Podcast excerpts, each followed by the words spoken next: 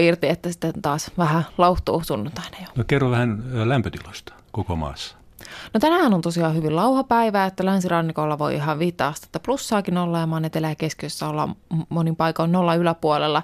Pohjoisessa on jokunen aste pakkasta ja nyt sitten tosiaan huomisen päivän aikana lämpötila laskee koko maassa pakkaselle, mutta ei mitään kovin kovia pakkasia, että ehkä pohjoisessa idässä semmoinen kymmenkunta astetta ja lännessä sitten pysytään siinä muutamassa pakkasasteessa. Ja vielä varoituksia. Ajokeli on huono Pohjois-Savon, Pohjois-Karjalan, Pohjois-Pohjanmaan ja Kainuun maakunnissa sekä Etelä-Lapissa. Jalkakäytävät ovat hyvin liukkaita lähes koko maassa. Merialueille annetaan myrsky- ja kovan tuulen varoituksia.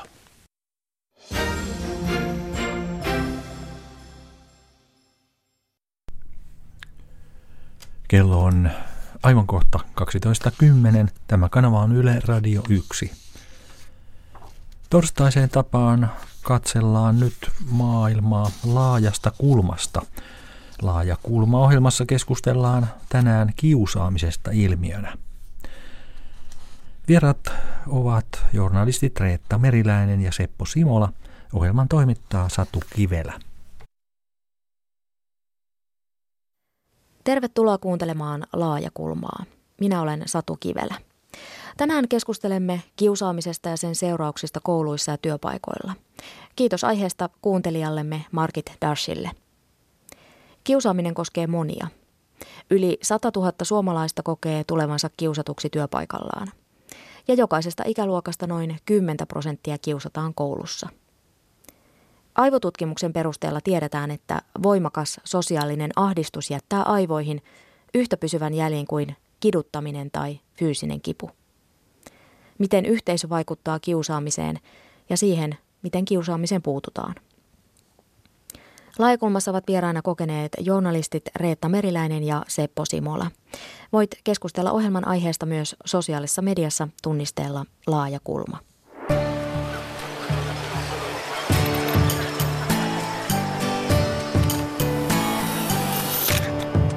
Laaja kulma.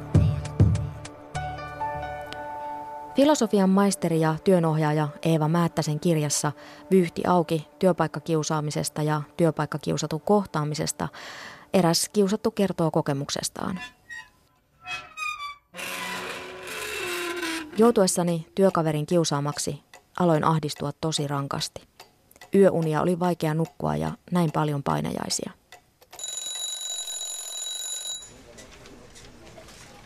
Töihin lähtiessä jouduin ottamaan itsestäni niskaperseotteen, että edes pääsisin töihin.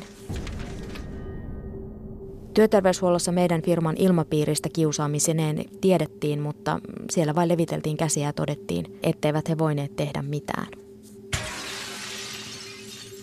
Loppuun palaamisen tai kiusaamisen takia en halunnut sairaslomalle jäädä. Siinä olisi ollut yksi lisäsyy kiusaamiselle. Mutta sairastelin paljon somaattisesti, Tuntuu, että kaikki mahdolliset pöpöt tulivat kehoon. Tuntui lopuksi, että töistä mennään sitten jalat edellä. Välillä tuntui, että tämä kaikki on ihan epätodellista. Ei tämä ole totta. Vielä kun lähdin sitten siitä työpaikasta pois, näin pitkään painajaisia ja mulla oli jaksamattomuutta.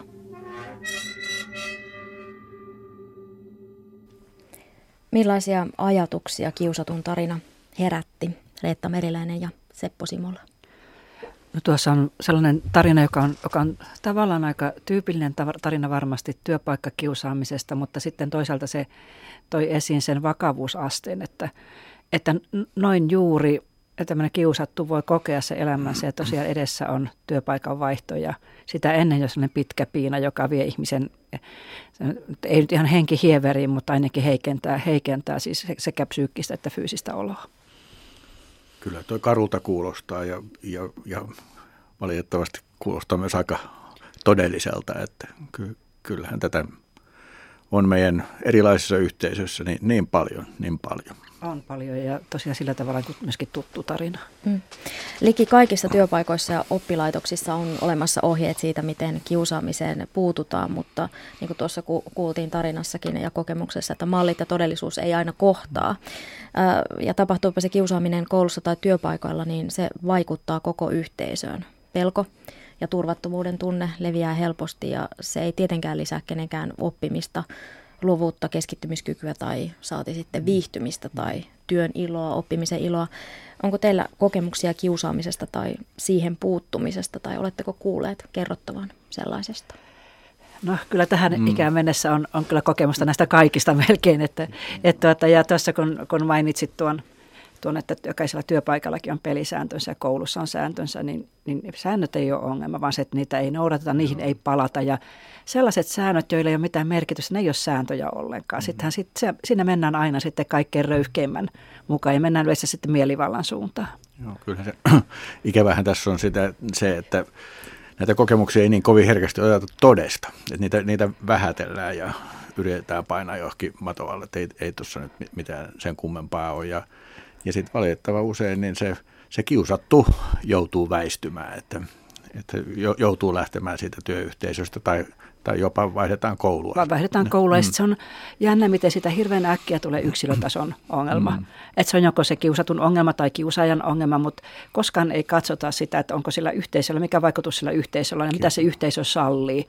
Ja mä tässä huutaisin kyllä perään sitä hiljaisen enemmistön, sen, joka hyväksyy ja katsoo, mm.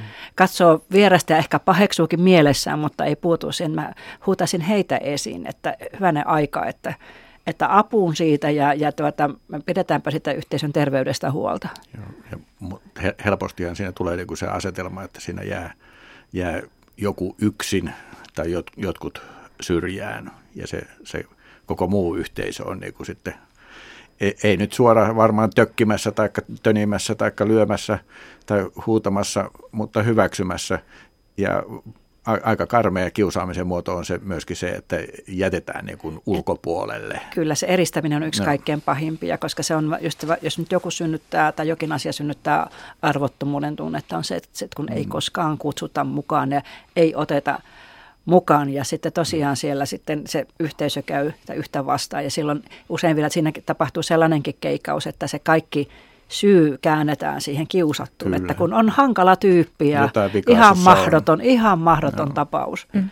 Sitten se, se, mikä mä oon usein huomannut, varsinkin lapsilla, voi, voi olla aikuisillakin, niin on se, että se, siitä ei niin kuin haluta puhua se niin kuin mieluummin kun kätketään tähän, sa- saattaa olla, tullaan kertomaan äidille, mutta kielletään, että äiti, älä vaan nyt lähde kertomaan tästä. Että se on niin kuin pelko siitä, että jos tämä nostetaan esiin, niin siitä seuraa vielä pahempaa. Niin ja se häpeä. Hmm. Tavallaan, se häpeä ja... niin, syyli, sen kiusatun syyllistäminen ja hän voi itse ruveta kuvittelemaan, että olen itse aiheuttanut tämän, Minulla, hmm. minussa on jotain sellaista. Niin, mikä, mikä vika mikä minussa vika, on, kun minua niin. kiusat? Mik, miksi minä kelpaan tähän joukkoon? Kyllä ja Kyllä. sitten se, se pelkohan on usein ihan todellinen, siis hmm. realistinen pelko, että hmm. Jos jos herää siinä, sit siinä niissä kiusaajissa se olo, että tuo on kannellut tai mm. tuo on mennyt kertomaan, niin tuota, kyllähän se kosto tulee sieltä ja se todellakin voi johtaa sellaiseen todella surulliseen ketjuun sitten. Mm. Kasvatustieteiden tohtori Päivi Hamarus on pitkään tutkinut kiusaamista kouluissa ja hänen mukaansa kiusaaminen on aina prosessi ja pitkään jatkuessaan kiusaamisen muodot voivat raaistua. Päivi Hamarus määrittelee kiusaamisen näin. Kiusaamisen ytimessä on valtaepätasapaino se, että kiusattu ei ole tasaveroinen puolustautumaan toista vastaan. Se voi olla henkistä valtaa tai fyysistä valtaa tai sosiaalista valtaa. Se on niin se ydin. Ja sitten toinen asia on tämä kiusatun oma subjektiivinen kokemus, että hän kokee tulleensa kiusatuksi. Ja määritelmässä oikeastaan nämä kaksi kriteeriä pitäisi riittää. Että sitten nämä olisi sellainen kaksi ydinpointtia, joiden perusteella sitten lähdetään selvittelemään, että oliko siinä kiusaamista vai ei. Jos me tällä tavalla määritellään kiusaaminen, niin silloin me päästään varhaisessa vaiheessa niin kuin kiinni siihen jo alkavaankin kiusaamiseen, joka ei ehkä vielä olekaan kiusaamista. Sitten jos me otetaan siihen pitkäkestoisuus, toistuvuus, niin silloin me joudutaan semmoiselle polulle, että me joudutaan kysymään, että mikä on pitkäkestosta ja mikä on toistuvaa. Ja, ja se on ikään kuin sitten semmoinen voisiko sanoa semmoinen kehä, joka ikään kuin antaa sitten sen kiusaamisen jatkua, kun me mietitään, että no ehkä ei vielä ole kuitenkaan kysymys kiusaamisesta, koska nyt ei ole kuitenkaan näinkään kauan jatkunut tätä. Ja, ja se kiusaaminen jatkuu ja, ja mitä pidempään se kiusaaminen jatkuu, sitä vaikeampaa siihen on puuttua. Ja sillä tavalla tämä määritelmä ikään kuin ää, antaa valtuudet silloin kiusaamisen jatkumiselle ja hankaloittaa puuttumista. Ja sen takia tämmöinen määritelmä, jossa tämä valtaepätasapaino ja kiusatun oma kokemus on ytimessä, niin, niin jos niillä lähdetään niillä kriteereillä selvittelemään, niin me päästään aina ennaltaehkäisevästi jo puuttumaan. Näin sanoi siis kasvatustieteiden tohtori Päivi Hamarus, joka on pitkään tutkinut kiusaamista kouluissa. Hän nostaa keskiön valtaepätasapainon sekä kiusaamiskokemuksen ja ydin on se, että kiusatun voi olla todella vaikea puolustautua ja jos hän puolustautuu, voi olla, että siitä ei ole mitään apua. Kiusaaja voi olla sanavalmiimpi ja kiusaajalla voi olla takanaan se ryhmän tuki ja kiusattu on yksin, niin jokainen voi miettiä kuinka helppoa on puolustautua joukkoa mm. vastaan yksinään. Harvoin kai se onkin kuin yksi vastaan yksi että kyllä se kiusaaja on yleensä joukko, tai ainakin se joukon tuki siinä on. Että kyllä, se ei, ei, ei, se, ei, ei se pysy elossa, jos ei siinä ole sitä tukijoukkoa, joka on niin kuin yhdessä kiusaajan kanssa naureskelemassa sille, jota kiusataan. Tulee siis yhteisö Kyllä taas. yhteisö taas, että mm. kyllähän se vallan tunne tulee just siitä, että sulla mm. on ne naurajat siinä mm. takana. Ja sulla on se tunne, että nyt sä oot niin kuin tosi kova tyyppi, kun, kun sä saat mukaan sen, sen nauru, mm. nauru- ja huutokuoron. Mm. Tutkimusten mukaan kiusaaminen lähtee usein liikkeelle kateudesta tai pelosta ja kiusaaja haluaa pönkittää sitä omaa asemaansa yhteisössä. Hamuaa ihan tietoisestikin valtaa ja monestihan sitäkin pohditaan, että miksi joku kiusaa ja toinen päätyy ikään kuin uhriksi. Mm-hmm. Kiusaajaa voi motivoida esimerkiksi kateus tai pelko. Hän saattaa olla röyhkeä ja hänellä on se vankka asema siinä ryhmässä. Ja kiusattu on taas voinut saada sellaisen empatia korostavan kasvatuksen, jonka mukaan kannattaa olla kaikille ystävällinen ja näistä asetelmista kiusaaminen voi, voi lähteä helposti liikkeelle. Ja Päivi Hamaruksen mukaan nämä roolit vakiintuu yhteisössä hirvittävän nopeasti, jossa kiusataan. Että jokainen määrittelee sen, että kenen puolella olen ja, ja miten suhtaudun kiusattuun. Ja, ja ne asetelmat vahvistuu ja, ja vakiintuu. Ja rooleista on helpompi tulla pois, jos kiusaamiseen puututaan nopeasti. Eli heti siinä, kun on niitä ensimmäisiä merkkejä. No, tämä on ihan sama kuin työyhteisössä, että kun havaitaan mm. tämän tyyppisiä ongelmia, niin se varhaisen puuttumisen Joo. politiikka on kyllä kaikkein paras politiikka. Ja tietysti toinen on se, että jos varhaisessa vaiheessa saadaan niin kuin tämä kiusattu ja kiusaaja saman pöydän ääreen, että he näkevät toisensa silmästä silmään, mm. pääsevät molemmat kertomaan oman kertomuksensa, niin se ehkä sekin auttaa. Työpaikalla varmaan on helpompi käsitellä sellaista asiaa, jos kaksi ikään kuin samanarvosta on siinä osapuolina mutta aina olla sitten, jos se on se esimies, joka on se kiusaaja, niin sitten se onkin vaikeaa. Sitten sit, sit, se on se työntekijä niin kuin tosi vaikea lähteä niin kuin sinne seuraavaan portaaseen niin kuin kertomaan, että nyt tämä mun esimieheni kiusaa. Niin kyse on myös sitten asemasta, mistä mm. asemasta oleva mm. voi, voisit sanoa.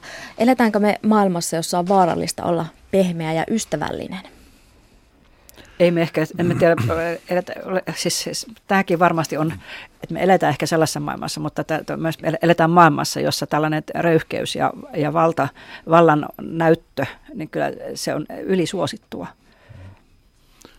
Kyllä me vaarallisessa maailmassa eletään, että ei, ei varmaan päästä koskaan siihen, että tämä olisi jonkinlainen lintukoto tämä meidän oleminen. Että kyllä tämä on semmoinen ikiaikainen jossain ihmisessä oleva myöskin tämmöinen kuin valtakamppailu ja se, se, niin kuin se oman aseman etsiminen ja pönkittäminen, halu olla niin kuin toisen yläpuolella. Että. Ja luoda se nokkimusjär, mm. nokkimisjärjestys mm. siihen yhteisöön. Että, että. Millä tavalla se voisi tehdä fiksusti? Onko se ainoa keino se, että kyynärpäillä ja muita painaen alas, mm. minä nousen ylös ja loistan?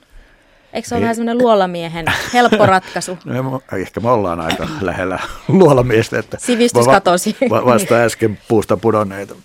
Kyllä se aika syvällä tietysti meillä on tämmöinen niin perusluonto ja ka- kamppailu siitä omasta asemasta luonnon keskellä ja toisten, toisten kanssa, että e, e, Tämä on aika ohut tämä sivistyksen Tämä on hyvin ohut. Tämä on hirveän ohut, mm. niin kuin nämä viimeaikaiset tapahtumatkin kertoo, että miten, hirvittävän helposti niin kuin mennään sitten takaisin sinne viidakkomeininkiin, mm. että, että lyödään lyötyä ja, ja, mm. ja röyhkein ottaa vallan ja, ja ei ole mitään väliä, mitä sanotaan, ja ihmisiä solvataan ihan surutta ja mm. näin, että tuota, hyvin ohutta on tämä meidän sivistys. Emme tiedä, muuttuuko se tästä koskaan tämän mm. paksummaksi mm. sitten. Mm. Ja, kyllä minusta täytyy niin ajatella myöskin sillä tavalla, että tämä ei ole vain niin semmoinen syyllinen ja uhri asetelma, vaan kyllä siellä kiusaajallakin on siellä sisällänsä jotakin ongelmaa ja, ja sitäkin voi niin kuin sieltä kaivaa, että mistä se johtuu nyt, että, että sun täytyy käyttäytyä näin. mistä on kysymys. Mm. Ja kiusaaminenhan se ei, se ei hyödytä ketään, se ei tuo mitään, mitään hyvää siihen yhteisöön. Tutkimusten mukaan kaikista voi tulla kiusattuja tai kiusaajia, sillä ää, jatkuvassa kiusaamisessa on lopulta kyse siitä yhteisöstä ja sen arvoista. Ja kiusatusta voi myöhemmin tulla kiusaaja myös toisessa yhteisössä, jos on kokenut, että niin mm. toimimalla pärjää paremmin. Eli tästäkin näkökulmasta tarkasteltuna olisi tosi, todella tärkeää puuttua siihen kiusaamiseen ja yhteisössä näyttää, että tämä on sellainen asia, mitä ei hyväksytä, ei katsota läpi sormien. Sanotaan, että kiusatun olisi hyvä päästä eroon syyllisyydestä, häpeästä ja vihan tunteesta. Kuinka semmoinen temppu tehdään, jos on pitkään joutunut satutetuksi ja tuntee huonommuutta? Miten sellaisesta pääsee irti, vaikka se olisi itselle hyväksi? Siis se on varmasti teoriassa paljon helpompaa kuin käytännössä. Mm. Että kyllähän se vaatii, sit, jos, se, jos se kiusaaminen on jatkunut pitkään ja ollut rankkaa ja se on todella satuttanut syvälle, niin kyllä se toipuminenkin sitä vaatii kauan aikaa ja se vaatii, että sulla on semmoisia todella hyviä hyviä sinua kannattelevia ihmisiä siinä sitten ympärilläsi, jotka, jotka jaksavat sitten käydä sitä asiaa läpi ja sitten ja, jaksaa tavallaan tuoda tarpeeksi sitä vastapainoa sitten sille, sille satutun, satutet, tun, tunteelle, että tota, pitkä, pitkäaikainen toipuminen varmasti tarvitaan. Niin se, tiet, tietty riippuu siitä ihan kuinka kauan se on kestänyt, mitä se on ollut, mutta kyllähän ne vammauttaa ihmistä. Että kyllä se on monasti, se toipuminen edet, edellyttää jonkinlaista terapiaa. Kyllä se edellyttää terapiaa ja sitten tietysti kaikkein surullisimmillaan ne päätyy, päätyy sitten itsemurhaan, että kyllä näitä tapauksia on niin Suomessa kuin muuallakin, jossa tällainen rankka kiusaaminen ja ja, ja vielä sitten sanotaan se kiusatuksi, tu, niin kuin, se kiusattuna olemisen niin kuin tunne, joka, joka on vienyt elämänhalut, niin, tuota, niin se on sitten se kaikkein niin se äärimmäisin tilanne sitten, jota kaikki voimin pitäisi välttää. Onhan näissä, näissä niin kuin vielä rankemmissa kuin itsemurha, niin näissä tota, kouluampumisissa tämän kaltaisissa, niin niissähän on myöskin nostettu esiin se, että tässä saattaa olla – taustalla koulukiusaamista ja yksin jättämistä ja, ja sellaista, että se ihmisen mieli vaan sitten rupeaa toimimaan ja et, etsii jonkun, jonkun tämmöisen kanavan sitten, että millä, millä sen purkaa sen pahan olon. Kyllä, kyllä. Että Siinä otetaan oikeus omiin käsiin, kun ehkä on tavallaan jäänyt ilman tukea mm. siinä kiusaamistilanteessa, niin voi olla, että siinä, siinä on sellainen syy taustalla. Ää, Isossa Britanniassa tehty pitkäkestoinen tutkimus osoittaa, että kiusaaminen voi jättää syvät jäljet. Lapsena kiusatuilla on 50-vuotiaana heikompi terveys kuin ei-kiusatuilla. Heillä on myös muita enemmän ahdistusta ja masennusta, heidän koulutuksensa on alhaisempi ja heidän muistinsa toimii heikommin kognitiivisissa testeissä. Ja lapsena kiusatuilla on myös muita harvemmin elämänkumppani 50-vuotiaana. Kiusaaminen on siis aiheuttanut vaikeat kolhut. Koulukiusaaminen voi olla fyysistä, henkistä tai sosiaalista kiusaamista. Puhuttiin tässä aiemmin mm. tästä eristämisestä sekä myös tätä verkkokiusaamista. Ja nämä tavat yleensä esiintyy myöskin yhdessä. Mitä ajattelette, olisiko mahdollista luoda luokka tai kokonainen, kokonainen koulu, jossa ei ketään kiusata? Mitä, mitä pitäisi tehdä? Millä tavalla luodaan semmoinen semmoinen hyvä yhteisö, missä kannustetaan ja jokainen saa huomiota ja on hyvä ilmapiiri. Kyllä mä uskon, että tämmöisiä yhteisöjä on paljonkin. Siis en usko ollenkaan, että se on ihan joka luokassa tämä ongelma. Ei, ei se nyt mikään niin luonnonlaki ole, että joka luokassa kiusataan.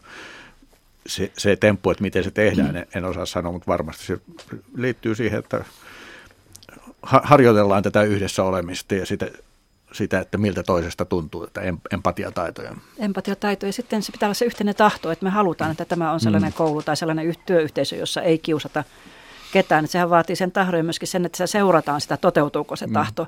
Ja, ja, ja jokaisella on vastuu siitä sen asian toteuttamisesta. Ja, ja sitten katsotaan, että onko ne pelisäännöt tosiaan sit sellaiset, että, että ne edesauttaa tämmöistä kiusaamatonta toimintakulttuuria, että, että ja sitten, sitten vielä sitten se, että se empatiakasvatus, jos sitä ei ole vielä kotona tapahtunut, niin sitten pitäisi alkaa tuolla viimeistään koulussa sitten sitä toteuttaa. Ainakaan sitä ei pitäisi siellä kieltää. Kyllä siihenkin aika usein törmää, että joku opettaja tai rehtori sanoo, että ei meidän koulussa tällaista ole. Että sitä ei niin välttämättä haluta niin nähdä tai ajatella, että meillä on osattu hoitaa, vaikka sitten ei olekaan osattu hoitaa. Just niin, ja sitten se pitäisi se koulun työilmapiiri tai työyhteisön ilmapiiri nähdä yhtä, yhtä niin kuin sellaisena äh, neutraalina asiana sitten kuin fyysiset tilat, seinät ympärillä, mm. katto pään päällä. Että, että silloin sitä ei tarvitse sanoa, että meillä, meillä muuten ei kiusata, vaan se voi sanoa, että meillä mm. on tämmöinen tämmöinen ongelma, mutta me tehdään tätä ja tätä, että me pystytään se mm. hoitamaan. Että tuota,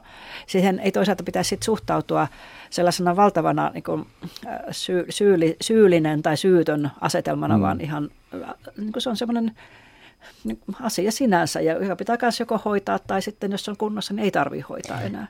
On, tässä on kyse niin kuin oikeudenmukaisuudesta ja siitä, miten ihmisiä kohdellaan, tervehditäänkö tämmöisistä arkisista äh, käytöstavoista. Mm. Onko käytöstavat jotenkin menettäneet merkitystä, että nyt sitten voi tehdä mitä huvittaa, koska mm, itse haluaa ja, ja se oma napa menee kaiken edelle? No en, mä en nyt ihan noin synkkänä tätä meidän koko niin. todellisuutta näe. Et, et, et, kyllä varmaan joku su, suurin osa meistä joku osaa toiset ottaa huomioon ja, ja käyttäytyä, mutta ja, sitten se on vähän silleen, että tämähän ei ole mikään semmoinen objektiivinen asia, että, että on, tuossa on kiusaamisen raja, vaan niin kuin tässä äsken sanoit, että se kiusaamisen kokemus, niin se on jo totta, vaikka se ei niin ulkopuolelta sitä näyttäisi, mutta jos minusta tuntuu tuntuu joltakin, niin minusta tuntuu, että se tunne on aina totta. Kyllä, ja tietysti tässä sitten, kun tätä aika paljon tätä kiusaamista nyt julkisessa keskustelussa on on psykologisoitu siis sekä kiusatun että kiusaajan kannalta, niin unohtuu. Tämähän on kysymys myöskin ihan tämmöisestä yhteisön moraalista, että joku asia vaan on kielletty ja sitä ei pidä hyväksyä. Että, et mm. tuota, se, se ihan, se just puh- mennään pelisääntöihin. Mennään, niin se urheilusta mm. löytyy hyviä esimerkkejä, että mitä tapahtuu, jos törkeilee jalkapallokentällä. Siellä mm. tuomari viheltää, viheltää pilliä, se ei ole mm. sallittu, sitten seuraa rangaistus. Ja rangaistus, sit, se voi kuvitella, sen voi soveltaa varmaan tuhannella eri tavalla, mitä se voi olla sitten mm. yhteisössä, mutta aika paljon on kysymys siitä sääntöjen noudattamista, siitä, että tehdään sitä, mikä on oikein. Ja vedetään se raja. Päivi Hamaruksen mukaan koulukiusaamiseen liittyy sitkeitä ajattelutapoja, muun muassa se, mikä ei tapa vahvistaa, ei pidä jokaiseen asiaan puuttua, lapset ja nuoret selvittävät asiat keskenään. Ja nämä ajatukset vaikuttavat siihen, miten kiusaamiseen puututaan, jos puututaan. Tämä on mielenkiintoista, että miten, miten tämä kiusaamisen niin kuin ilmiön ymmärrys syvää tasolla vaikuttaa siihen, miten me ajatellaan, että kiusaamiseen pitäisi puuttua. Että, että aiemminhan meillä oli vahvasti oikein tällainen, oikeastaan semmoinen puhetapa, diskurssi, että, että kun kiusattu muuttaa jollain tavalla toimintatapaansa tai kiusaaja muuttaa toimintatapaansa, niin se ongelma niin kuin ratkee. Mutta sitten jos me ajatellaan, että kiusaamisessa on oikeasti kysymys siitä, että kiusaaja hakee sitä omaa asemaansa statustansa ryhmässä sen kiusaamisen kautta. Ja silloin me tullaan ihan toisen näköiseen johtopäätökseen siitä, että, että miten kiusaamiseen pitäisi puuttua. Silloin ei auta se, että, että kiusattu muuttaa jollain tavalla itseään, koska tota, sitten otetaan vain joku toinen kohteeksi. Ja aina voidaan tuottaa se toiseus. Jos se, jos se ei tuoteta lenkkareihin tai pukeutumiseen tai harrastukseen tai ulkonäköön, niin, niin sitten se tuotetaan johonkin muuhun ominaisuuteen. Se on siinä sosiaalisessa vuorovaikutuksessa oleva ilmiö, jolla se toiseus voidaan tuottaa. Ja voi sanoa, että melkein kehen tahansa voidaan se toiseus tuottaa, se erilaisuus voidaan rakentaa.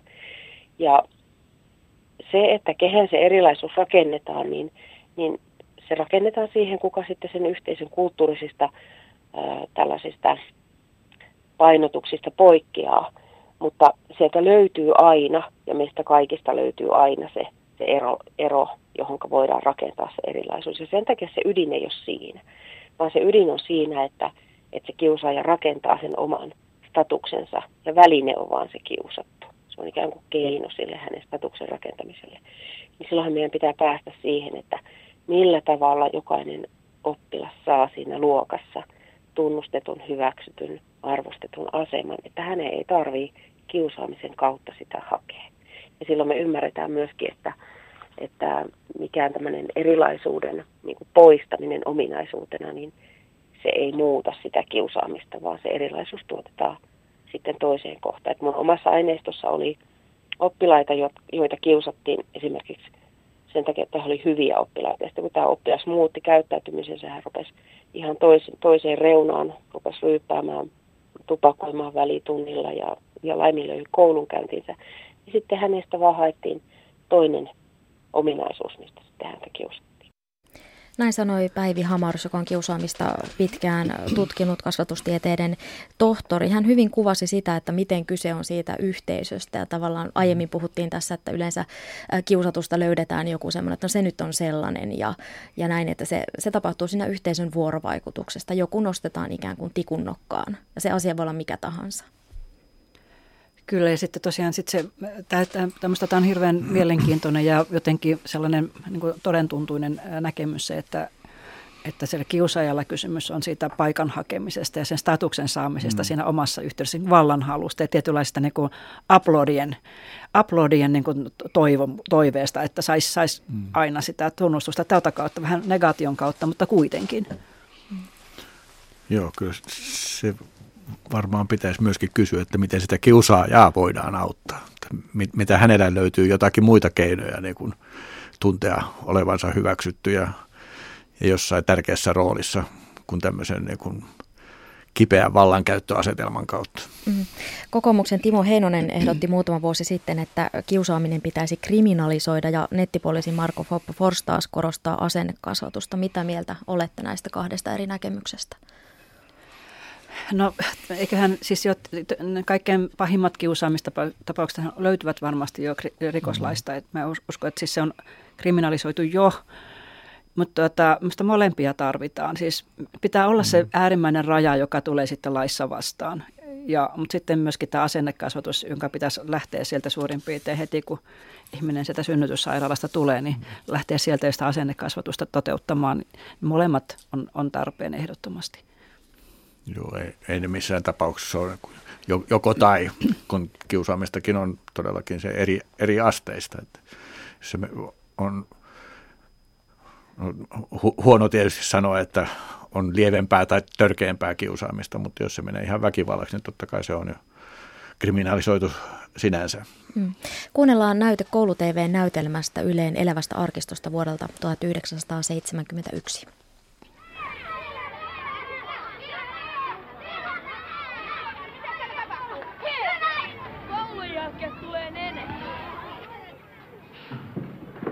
Mitä sä täällä teet vielä? No kun ne pojat antaa mulle turpaa. Älä nyt hassuttele, ketkä pojat? No Kimmo ja ne kaikki pojat. Mitä sä oot sitten tehnyt? En mä oo mitään tehnyt. Älä nyt hassuttele sellaista. Joo, kyllä ne, ne sanoi, että ne antaa mulle turpaa tänne. No sinä mä oot, sinä oot isokokoinen mies. Kyllähän se nyt niille pärjäät sitä paitsi ei nyt kukaan varmasti sinua... En mä oo tehnyt niille mitään. Ei kuule kyllä tuo pelkää aivan turhia. Kyllä kai nyt luultavasti on parempi, että sanot minulta terveisiä vaan ja... Mm. Kun ne... Sanoit, että mä saisin... Ne, ne koulun jälkeen saa turpaa. Mä oon mukaan niitä tehnyt jotain. No ei kuule iso mies pelkää, pelkää tuomista. Sano vaan minulta reilusti terveisiä, niin kyllä ne varmasti sitä uskoo. Eiks niin? No, kun... Selvä, mennään kotiin tästä vaan. Tässä oli siis näyte koulu-TV-näytelmästä Yleen elävästä arkistosta vuodelta 1971. Ja jaan sosiaalisessa mediassa tämän elävän arkiston pätkä ja nimimerkki Poikien puhelin kommentoi sitä näin. Paljon on tultu eteenpäin, silti todellisuutta useammalle pojalle. Millä tavalla teidän kouluaikananne kiusaaminen näkyi? Puhuttiinko silloin ja puututtiinko siihen?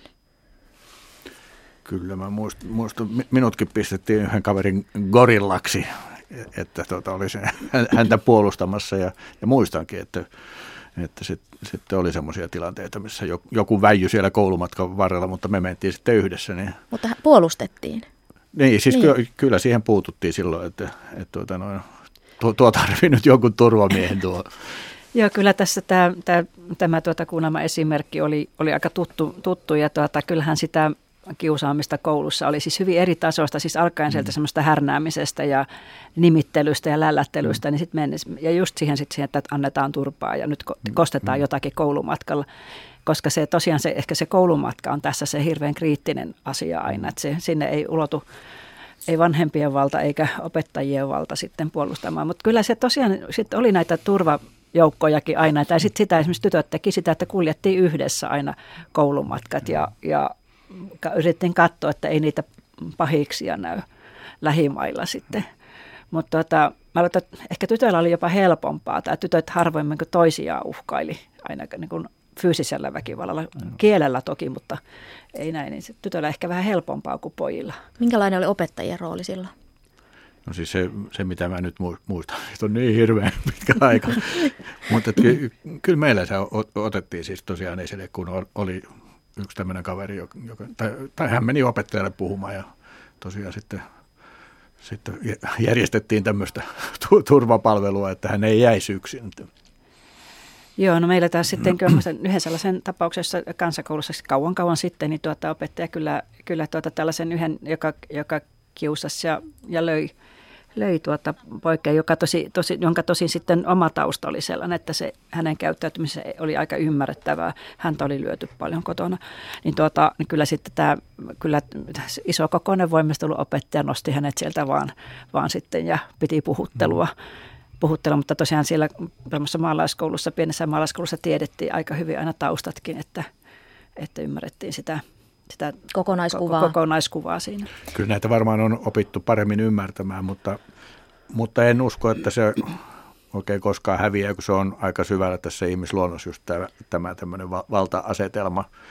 Mutta minusta on tärkeää, että se tunnustetaan ja se puhutaan ja reilusti niin kuin katsotaan myöskin, että onko täällä meidän koulussa, onko täällä meidän työpaikalla, onko täällä meidän, mikä se yhteisö nyt sitten onkaan, niin onko täällä tämmöisiä asetelmia. Se, se on myöskin niin kuin silleen vaikea, vaikea asia, että on paljon semmoista harmitonta huumoria, niin. että pikkusen nyt, nyt heitetään ja herjaa, ja se on ok silloin, kun se ei koko ajan kohdistu yhteen, että se niin. on niin kuin vasta, vastavuorosta, että, mutta, mutta helpostihan se menee siihen, että naurataan jonkun kustannuksella, Kyllä. joka, on, mm. jo, jo, Kyllä, joka sitten, on erilainen tai josta tehdään erilainen. Kyllä, ja sitten tietysti se, mikä on minusta aika vakava koulukiusaamisen kun opettajat nöyryytti oppilaita. Että tuota, siellä mm. tietyillä opettajilla aina ne tietyt oppilaat, joille sitten joille sitten, joita ivattiin ja joiden osaamista pilkattiin. Ja, tuota, mm. ja se oli, se oli niin kuin sellaista, tuntui kauhean pahalta, koska siihen oli niin vaikea sitten muiden puuttua. Siinä tullaan kanssa siihen valta, valta-asetelmaan. Koulu ei ole ainoa paikka, jossa, tai yhteisö, jossa kiusataan. Yli 100 000 palkansaajaa kokee joka päivä olemansa kiusaamisen kohteena työpaikallaan. Työpaikoissa on eroja, eroja niin organisaation sisällä kuin työpaikkojen välillä. Työterveyslaitoksen johtavan asiantuntijan Maarit Vartijaväänäsen mukaan laajat tutkimukset ovat osoittaneet esimerkiksi, että kuntasektorilla koetaan ja raportoidaan enemmän kiusaamista kuin yksityisellä sektorilla. Näin Työterveyslaitoksen johtava asiantuntija Maarit Vartija-Väänänen kertoo työpaikkakiusaamisen muodoista. Ne voi jakaa karkeasti esimerkiksi kahteen luokkaan, että toisaalta on sellaisia, joita me kutsutaan tämmöiseksi työhön liittyviksi kiusaamisen muodoiksi, että esimerkiksi sitä, että sut jätetään tämmöisen työhön liittyvän tiedon, informaation ulkopuolelle, ei kutsuta kokouksiin, saat niin kuin, mahdottomia työmääriä tai mahdottomia aikatauluja työhösi, kohtuuton työn valvonta, muun muassa. Ja sitten toisaalta on sitten tämmöisiä, jos voisi kutsua enemmän tämmöiseksi yksilöön tai henkilöön liittyviksi, jota on esimerkiksi eristäminen, mitätöinti, huutaminen, kritisointi, pilkkaaminen, mustamaalaaminen, takanapoen puhuminen, tämän tyyppisiä. Näin sanoi siis työterveyslaitoksen johtava asiantuntija Maarit Vartija Väänänen ja hänen mukaan sieltä työpaikkakiusaamisen taustalta löytyy monenlaisia asioita työhön, työoloihin, työn tekemiseen, työyhteisön ilmapiiriin ja esimiestyöhön liittyviä tekijöitä.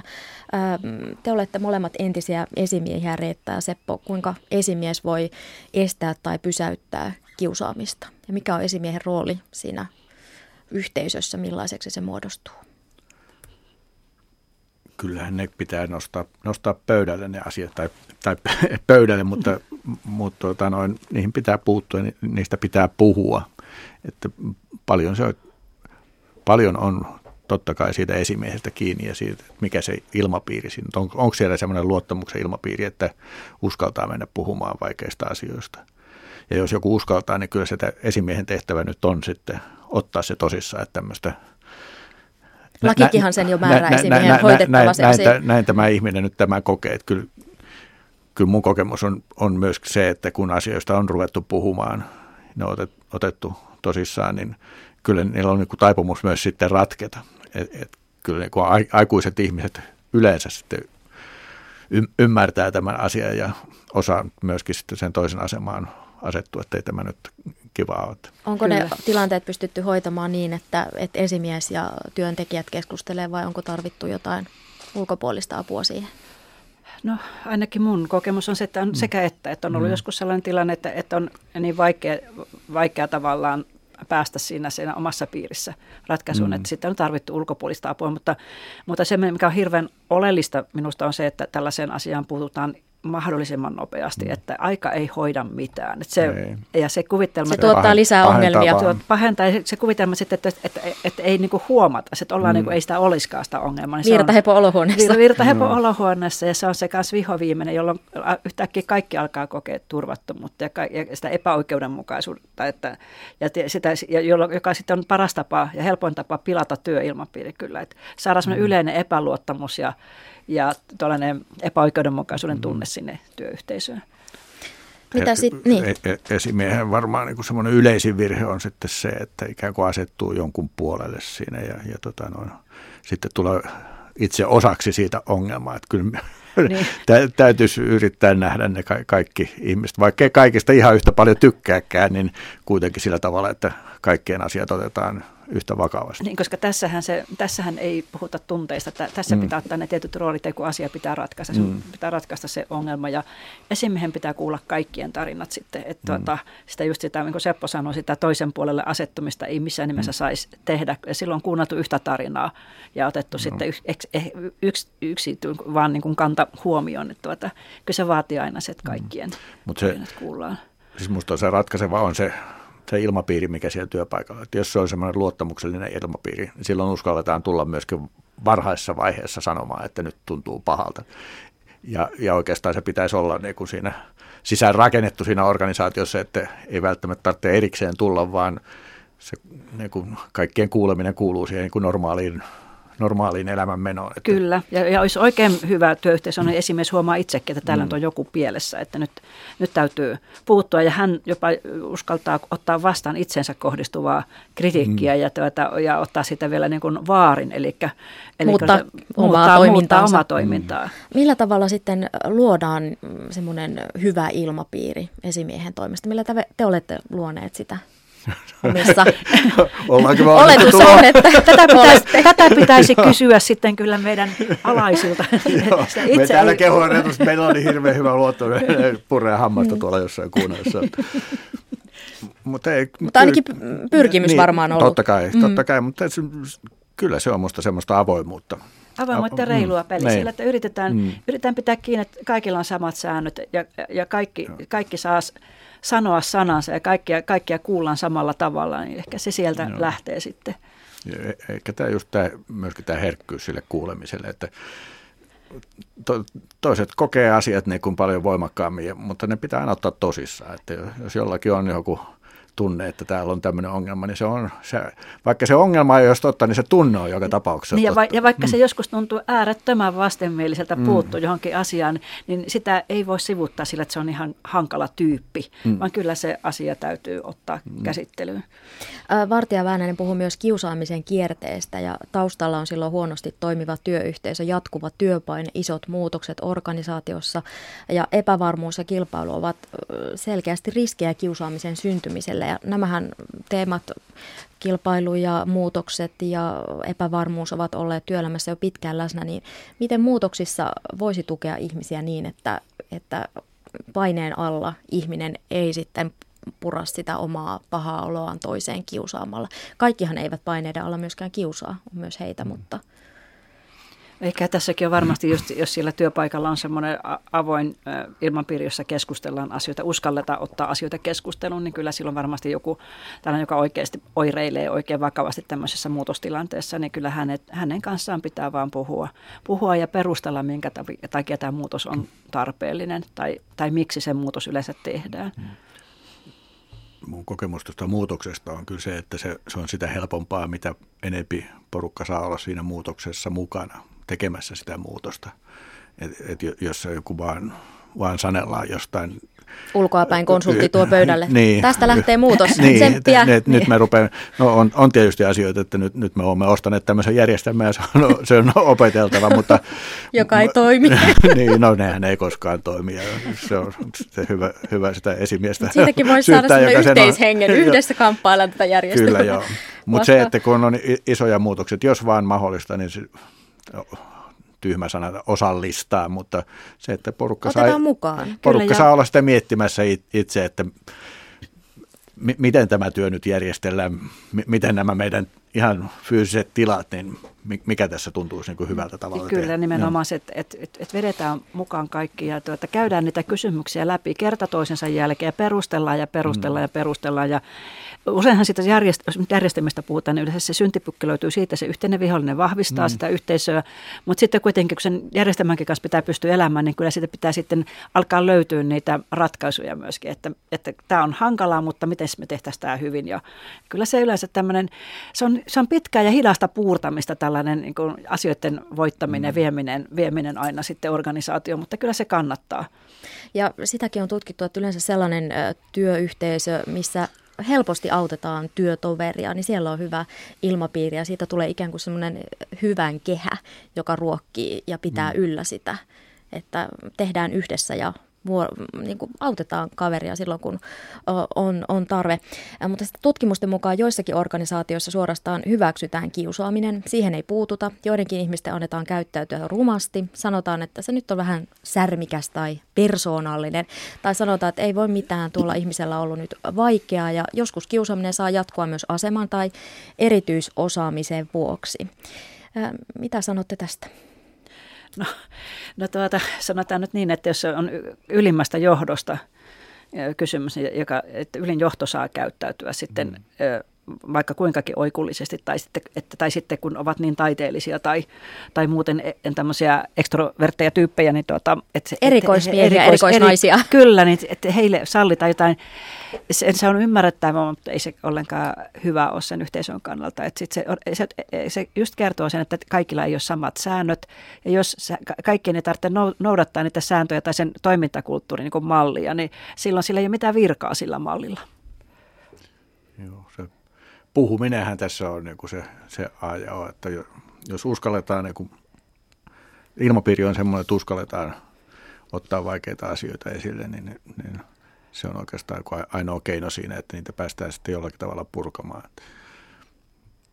Ja varmaan asioista pitäisi puhua jo ennen kuin niistä muodostuu ongelma. Se korjaaminen on aina monin verran hankalampaa ja usein jotain myös menee pysyvästi rikki. Näin on, mutta mä en oikeastaan niin semmoisia ihmisiä ole tavannut, jotka ei sitä, niin kuin, kun asia, asiasta ruvetaan puhumaan ja, ja voidaan niin kuin sanoa, että kuule, tuo sun käyttäytyminen tuosta ihmistä tuntuu tuolta, niin kyllä, kyllä niin kuin melkein järjestää voisi sanoa, että kyllä se jotenkin niin kuin menee perille. Että en, en ole semmoista ihmistä ta, ta, tavannut, joka olisi niin kuin ihan niin kuin läpeensä kylmä, ettei niin kuin yhtään onnistu asettumaan toisena toisen tilanteeseen. Joo, en minäkään monta sellaista ole tavannut. Minäkin olen tavannut muutaman kyllä, heitä on. okay. mutta, okay. to, mutta siis se, että se reaktio ei... Puhuminenkaan vält... ei auta. No, ei välttämättä se reaktio ei välttämättä no, tule no. heti siinä, mutta mm. sitten huomaa kuukauden tai vuoden kuluttua, että kyllä se sittenkin on jäänyt mm. sinne itämään. Että tuota, kyllä se käytös muuttuu, mutta ehkä siihen ongelma persoonallisuuteen just kuuluu se, että sä et voi heti myöntää, että sä oot toiminut väärin, että sä, että sä, oot, että sä et voi nöyrtyä heti, niin. vaan, vaan sun Joo. täytyy sitten se itse niin pikkuhiljaa sulatella ja sitten muuttaa mutta ei, ei sitä pidäkään niin kuin sitä asetelmaa luoda sellaiseksi, että, että se niin kuin, voittaja häviää niin, täysin tämmöinen ei, kilpailu. Va, mm. Mutta onhan myös ihmisiä, jotka ovat sillä tavalla sokeita omalle käytökselle, etteivät koskaan voi nähdä sitä toisen ihmisen näkökulmaa. No, Näitäkin on, on, on. tämä varmasti totta, joo. Mm. On tämä varmasti totta. Mutta kyllä mä sanoin, niin että esimiehilläkin on, on tuota, taipumus kuin sivuttaa tämmöiset vaikeat asiat. Niin ei se varmaan ole sillä to-do-listalla niin, ensimmäisenä. Ei, ei, ei, ei, mahtava ei, työtehtävä. Kivoja niitä ei, asioita. koska siis mm. kyllähän meissä kaikissa se mukavuuden halukin mm. elää tuolla ja sitten, että sulla on mukavasti niin paljon asiallista asiaa hoidettavaa. Sitten nämä tämmöiset, mm. tämmöiset vaikeudet, niin mm. ne jää vähän listan hännille ja, ja siinä just kuvitellaan, että kun... Aika hoitaa. Aika hoitaa. Ja kun mä, en, mä nyt mä puutun sitten joskus tähän. Joo. Mm. Kiusaamisen hinta on kallis niin inhimillisesti kuin taloudellisestikin. Työterveyslaitoksen mukaan työpaikkakiusaaminen tulee kalliiksi, vaikka sille on vaikea laskea sitä tarkkaa hintalappua, mutta työteho laskee, se vaikuttaa myös heihin, joita ei kiusata. Ähm, työpaikkakiusaaminen päätyy joskus myös julkisuuteen asti. Mielen nousee esimerkiksi tapaus Ahde. Millä tavalla Suomen medioissa on käsitelty työpaikkakiusaamista? Reetta ja Seppo. kyllä sitä varmaan ilmiönä on puhuttu, mutta tämmöisiä lööppeihin hän nousee sitten, kun on kysymys jostain, jostain julkisuuden henkilöstä tai jossain merkittävässä asemassa olevasta. Mutta kyllä niitä varmaan, en nyt ihan suoraan no. muista, mutta miksei tämä ole niin kuin ilmiö siinä kuin muut, mitä käsitellään mediassa, muun muassa Radio Ykkösessä. Kyllä, Tän, kyllä. Ylen Ykkösessä Ylen Ykkösessä käsitellään, kyllä media käsittelee, mutta, mutta ehkä nimenomaan ilmiötasolla aika, aika pitkälti. Ja, ja, ja koulukiusaaminen on ollut ilmiönä nyt vuosikausia mm. Esillä. Ja ehkä se myöskin se Näkyykö julkis... siinä jotain painotuksia tavallaan siitä, että aiemmin ajateltiin, että se on jotenkin nimenomaan näistä, että kiusattu on tietynlainen ja, ja kiusaaja tietynlainen, että näkyykö siinä se tavallaan vanha tutkimusnäkökulma kun sitä yhteisöä ei vielä aiemmin huomioitu siinä. No kyllä se varmasti on ollut siellä ihan vahvasti, että, että, että se katsotaan niin yksilöpsykologisesta mm. näkökulmasta, mutta tuota, kyllä se nyt näissä kivakouluhankkeissa ja muissa, niin kyllähän siellä on selkeästi tullut myös se koko koulun mukaan ja koko se yhteisön mukaan, mikä on minusta ihan, ihan tuota oikea, oikea suunta sitten, että kun se on, se on yhteisöasia hyvin pitkälle. Entä sitten julkisuus, voiko se olla kiusaamista? Kiusaako media esimerkiksi pääministeri Sipilää tai muita poliitikkoja ja Sebastian Tynkkynenkin puhui ajojahdista oikeudenkäyntinsä tiimoilta. Mm. Minkähän takia se julkisuus, milloinkaan takia se julkisuus ei ole koskaan silloin kiusaamista, kun ihminen tarvitsee sitä julkisuutta Näin. oman asiansa edistämiseen. Se muuttuu vasta siinä vaiheessa, kun alkaa tulla poikkipuolista sana. Ja, ja kyllä se nyt vaan niin on, että pääministerin pitää kestää Suomessa, Suomessa kyllä kriittinen puhe omasta toiminnastaan. Että tuota, e, ei se, siitä, se asema tuo mukanaan tällaisen, mm. tällaisen sitten sivuvaikutuksen ja, ja tuota, Kritiikki ei ole aina kiusaamista siis. Ei, kritiikki ei ole kiusaamista, se yleensä ei ole kiusaamista. Mm. Ja tuota, mutta tietysti kritiikinkin pitää olla asiallista ja perustuu faktoihin ja olla reilua. Mm. Rakentavaa ehkä jollain tavalla. Oliko no, se siis, lisättävää? paljon kyllä lisättävää. Meillä on aika pari minuuttia ehkä ei kannata puhua samana päivänäkään siitä, että miten poliitikkoja kohdellaan mm. ja mikä on kiusaaminen työpaikalla. Mm. Et, tuota, se on sisään rakennettu, tai pitääkin olla demokratiassa niin, että, että päättäjiä pitää tarkastella niin kuin suurennuslasilla, että, että siellä toimitaan oikein. Jos on puhtaat jauhot pussissa, niin äänestäjät hän sitten loppujen lopuksi päättää, että miten tässä tämän herran kanssa tehdään. Mm. Kasvatustieteiden tohtori Päivi Hamarus, jonka ajatuksia aiemmin kuultiin, niin hänen työhönsä kuuluu myös tulevaisuuden tutkimista. Hän kertoo, että tulevaisuudessa tarvitaan yhä enemmän muun muassa yhteistyö- ja vuorovaikutustaitoja, tervettä, tervettä yhteisöllisyyttä. Että ilman näitä me ei pärjätä ja pysytä mukana kansainvälisessä kilpailussa. Kuinka me noita taitoja voisimme oppia tiiviisti? Tiivisti. Äh, tämä helppo oli lopetus. taas helppo, helppo lopetus, kyllä. Et, et, et, no, tässä jo aikaisemmin puhuttiin siitä varhain alkoista empatiakasvatuksesta, mutta myöskin siitä sääntöjen luomisesta ja, ja semmoisen hyvän ilmapiirin luomisesta, luottamuksen luomisesta sekä kouluun mm. että työpaikoille. Minusta on hyvä kehitystä kuitenkin, että näistä on puhuttu yhä enemmän ja, ja tutkimustietoa ja, ja se on ikään kuin otettu ohjelmalliseksi, että tämä on, tämä on nyt yksi tehtävä tässä koulusta, että työpaikalle ratkaista näitä asioita. Laajakulmassa olemme keskustelleet kiusaamisesta ilmiönä ja sen seurauksista. Kiitos aiheesta kuuntelijallemme Margit Dashille. Keskustelua voi jatkaa sosiaalisessa mediassa tunnisteella Laajakulma. Satu Kivelä kiittää tapaamisiin jälleen ensi viikon torstaina. Laajakulma myös Yle Areenassa.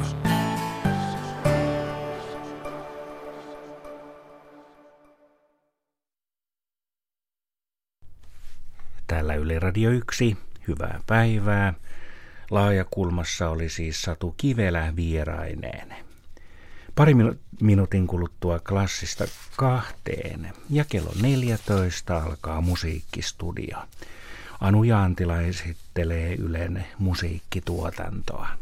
Tämä antoi myös niin kuin ensimmäisen kerran mahdollisuuden semmoisiin kahvipöytäkeskusteluihin myös liikkeen ulkopuoliselle, koska vanhulliselle liittyy jotenkin se, että siitä ei hirveän paljon puhuta Että vaikka sun työyhteisössä on ehkä jotain lestadiolaisia tai muita, niin ollaan aika korrektia toisia kohtaan ja tiedetään, että siihen liittyy jotain kummallista, ehkä outoa. Ja sitten myös niin lestadiolaisena kokee, että en mä ehkä rupea avaamaan näitä. Niin tämä antoi niin semmoisen mahdollisuuden päästä sisälle siihen maailmaan, katsoa sitä niin todesti ja sitten alkaa puhumaan siitä ilman, että se olisi niin semmoista pahan suopasta tai ilkeää. Saravuoden kirjat sarjassa kello 17.15 käsitellään tällä kertaa vuonna 2013 ilmestynyttä suosittua teosta Taivaslaulu. Pauliina Rauhalan teosta.